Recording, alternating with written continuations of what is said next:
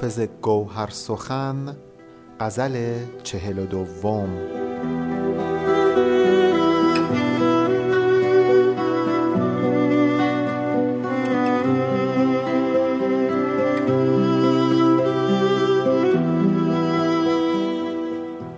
صحن بستان ذوق بخش و صحبت یاران خوش است. وقت گل خوش باد. کز وی وقت میخواران خوش است. از صبا هر دم مشام جان ما خوش می شود. آری آری طیب انفاس هواداران خوش است. ناگشوده گل نقاب آهنگ رحلت ساز کرد. ناله کن بلبل که گلبانگ دل افگاران خوش است. مرغ خوش خوان را بشارت باد کاندر راه عشق دوست را با ناله شب های بیداران خوش است. نیست در بازار عالم خوش دلی ور زان که هست شیوه رندی و خوش باشی عیاران خوش است. از زبان سوسن آزاده ام آمد به گوش کاندرین دیر کهن کار سبکباران خوش است.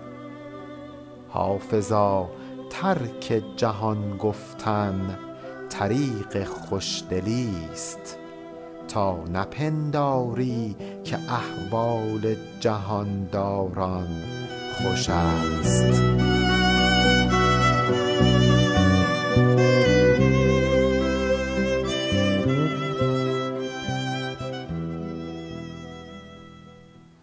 همونطور که می دونید حافظ طریق دوستی با شاه شیخ ابواسحاق داشت. ولی امیر مبارزالدین شاه شیخ ابواسحاق رو می‌کشه و سلطنت رو به دست می‌گیره. این غزل در زمانی سروده شده که شیخ ابواسحاق تازه کشته شده بود و حافظ خیلی غمگین بود. دل خوشی هم از این امیر مبارزالدین نداشت. غزلی که پیش روی ما هست به نوعی شیوه حافظ برای گذر از این برهه غمانگیز رو بیان می‌کنه و میگه که حافظ برای اینکه از این غم خودش رو نجات بده چه کاری انجام می‌داده و اتفاقا تعنه هایی هم درش نسبت به امیر مبارزالدین مشاهده می‌کنیم. صحن بستان ذوق بخش و صحبت یاران خوش است. وقت گل خوش باد کز وی وقت میخواران خوش است. حافظ داره یه کاری انجام میده. فصل فصل بهاره وقت گله. و حافظ از این وقت گل به نیکی یاد می‌کنه و میگه چقدر زمان خوبیه این فصل بهار. به خاطر اینکه در فصل بهار صحن بستان ذوق بخشه. یعنی فضای باغ یک فضای بهاری و لذت بخشه. و در اون باغ صحبت یاران خوش است. حافظ هم در جمع یارانش هست و با اونها داره مصاحبت می‌کنه. پس خیلی داره بهش خوش میگذره.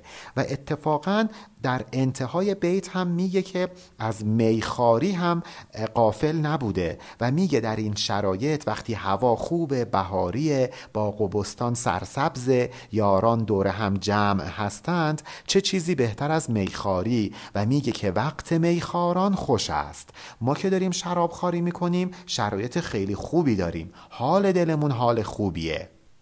پس مشخصه که حافظ داره زمانش رو با دوستانش به میخاری و در باغ و بستان سپری می‌کنه. تا اینجا که همه چیز خوبه. از صبا هر دم مشام جان ما خوش می شود آری آری طیب انفاس هواداران خوش است. توی این باغ وقتی که با دوستانش در حال مصاحبت هست یک باد بهاری وزیدن می‌گیره.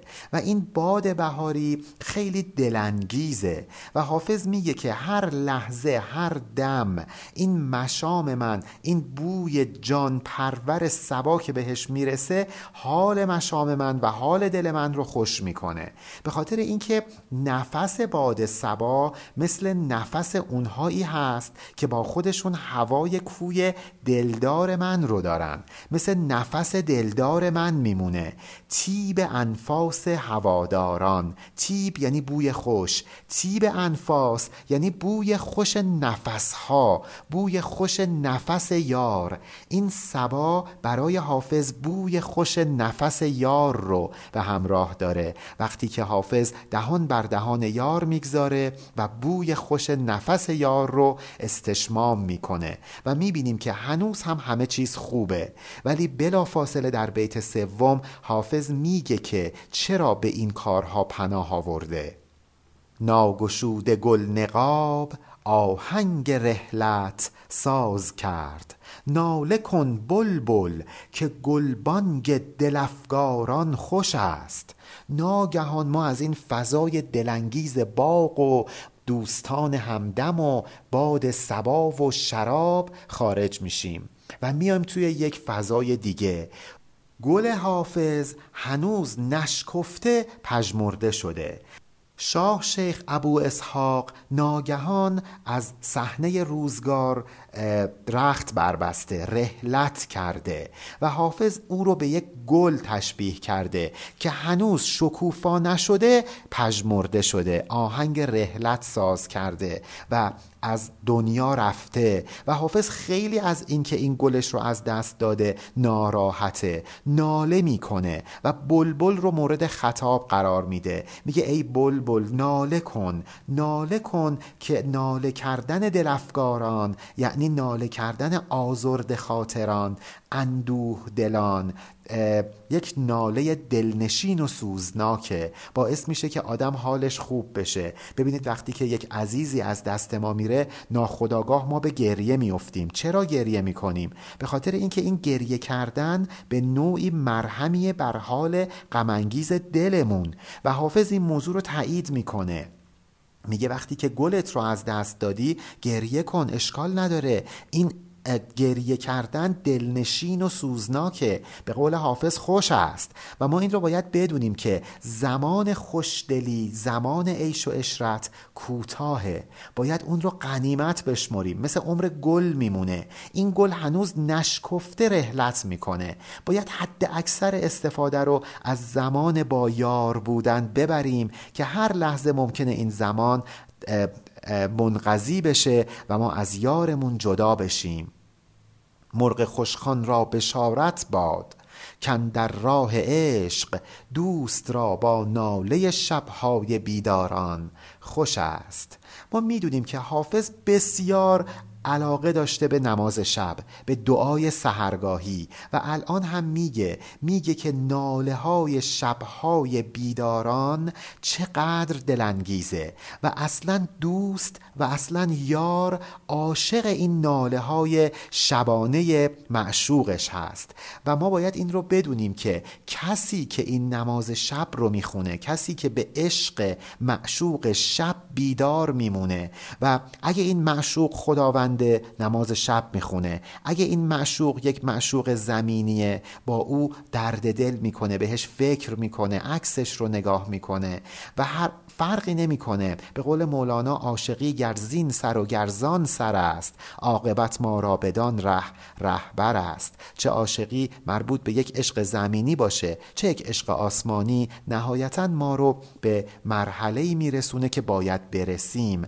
و حافظ اینجا تأکید می‌کنه میگه برو به اون مرغ خوشخان بگو بشارت بده که اگه عاشقانه شب بیدار باشی و برای عشقت ناله بکنی خیلی ناله خوش و دلانگیزی خواهد بود و قطعا به اون نتیجه ای که دلت می‌خواد خواهی رسید و حافظ این کار رو می‌کرده. وقتی که غم از دست دادن شاه شیخ ابو اسحاق رو داشته نه تنها با دوستان هم نشینی می کرده نه تنها به باغ و بستان می رفته نه تنها میخاری می کرده بلکه شبها هم بیدار می مونده و در ناله شبانگاهی یار خودش رو یاد می کرده و با خودش می گفته که یار من دوست من این ناله های شبانگاهی رو دوست داره.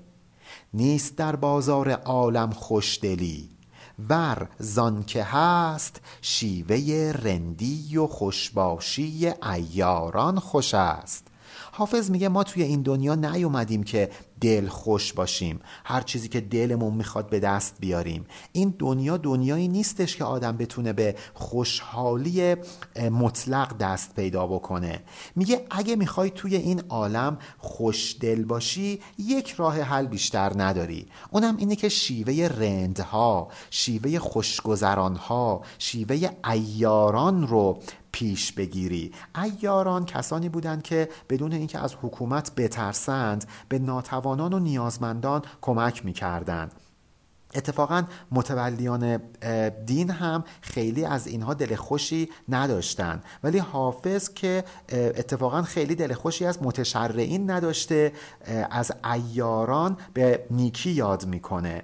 به ما میگه حافظ که اگه می‌خوای توی دنیا حال دلت خوش باشه باید شیوه رندی رو پیش بگیری. باید راه و روش خوشگذرانی کردن رو یاد بگیری. از لحظه استفاده بکنی. غم دنیا نخوری. به قول مولانا اگه سنگ هم از آسمان بباره تو باید شکر در شکر باشی. نباید قصه اینو بخوری که امروز چه اتفاق بعدی برام افتاد. فردا ممکنه چه اتفاق بعدی برام بیفته. برو مثل رندها برو مثل خوشگذرانان و ایاران زندگی کن. از زبان سوسن آزاده ام آمد به گوش کن در این دیر کهن کار سبک باران خوش است. یک سری آدما هستند که سبک بارن کوله بارشون سنگینی نیست. وقتی که می‌خوان از یک جا برن به یک جای دیگه لزومی نداره که کلی بار با خودشون ببرن اینها کسانی هستند که تعلقاتشون کمه. به راحتی حاضرن در راه عشقشون از چیزهایی که دارن بگذرن. به اینا میگیم سبکبار کسانی که بار سنگینی ندارن از تعلقات آزادن. کسانی توی این دنیا حالشون خوشه که سبکبار باشن که دل نبسته باشن. حافظ خودش هم میگه میگه ما توی این بحری که درش هستیم توی این دنیا غرق شدیم ولی آلوده دنیا نشدیم. ما ممکنه که بله خیلی مال و منال داشته باشیم ولی آلوده اونها شدنه که کارو خراب می‌کنه و ما رو از مرحله سبکباری دور می‌کنه. سوسن آزاده به حافظ این پیغام رو داده. وقتی حافظ به گل سوسن که به خاطر تعداد زیاد گلبرگهاش به زبان آوری مشهور شده نگاه می‌کنه وقتی که نگاه می‌کنه که گل سوسن با این همه زبانهایی که داره چه پیامی می‌خواد به حافظ بده حافظ اینگونه می‌فهمه که او داره بهش میگه سبک بار باش. اگه می‌خوای توی این دیر کهن توی این دنیا حالت خوش باشه باید سبک بار باشی. نباید دل ببندی. نباید تعلقات دنیا تو رو اسیر خودشون کرده باشن تو رو به زنجیر کشیده باشن. باید بتونی در این شاهراه دنیا در این جاده که درش هستی به با سبکباری با راحتی گذر کنی. نه اینکه با یک کوله بار سنگین از تعلقات حرکت بکنی سنگین بار باشی تا اینکه از این مسیر لذت نبری. حافظا ترک جهان گفتن طریق خوشدلی است تا نپنداری که احوال جهانداران خوش است. حافظ در این بیت و بیت قبل به شاه امیر مبارز الدین تعنه می‌زنه. میگه اگه می‌خوای توی این دنیا حالت خوب باشه باید سبکبار باشی. نباید دل ببندی به این حکومت. نباید دل ببندی به این کاخی که الان از شاه شیخ ابو اسحاق گرفتی.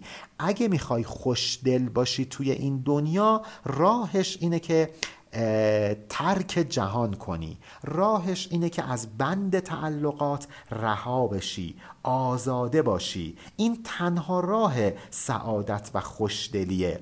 فکر نکن که احوال جهانداران خیلی هم خوبه. فکر نکن این امیر مبارز الدین که الان حکومت به دستش افتاده خیلی الان آدم خوشبختیه و خیلی حال خوشی داره. اینجوری نیست. حقیقتا کسی خوشبخته که خودش رو از این زنجیر از زنجیر تعلقات خلاص کرده باشه و به آزادگی نائل شده باشه. وزن این غزل زیبا هم هست فائلاتون فائلاتون فائلاتون فائلات علی ارفانیان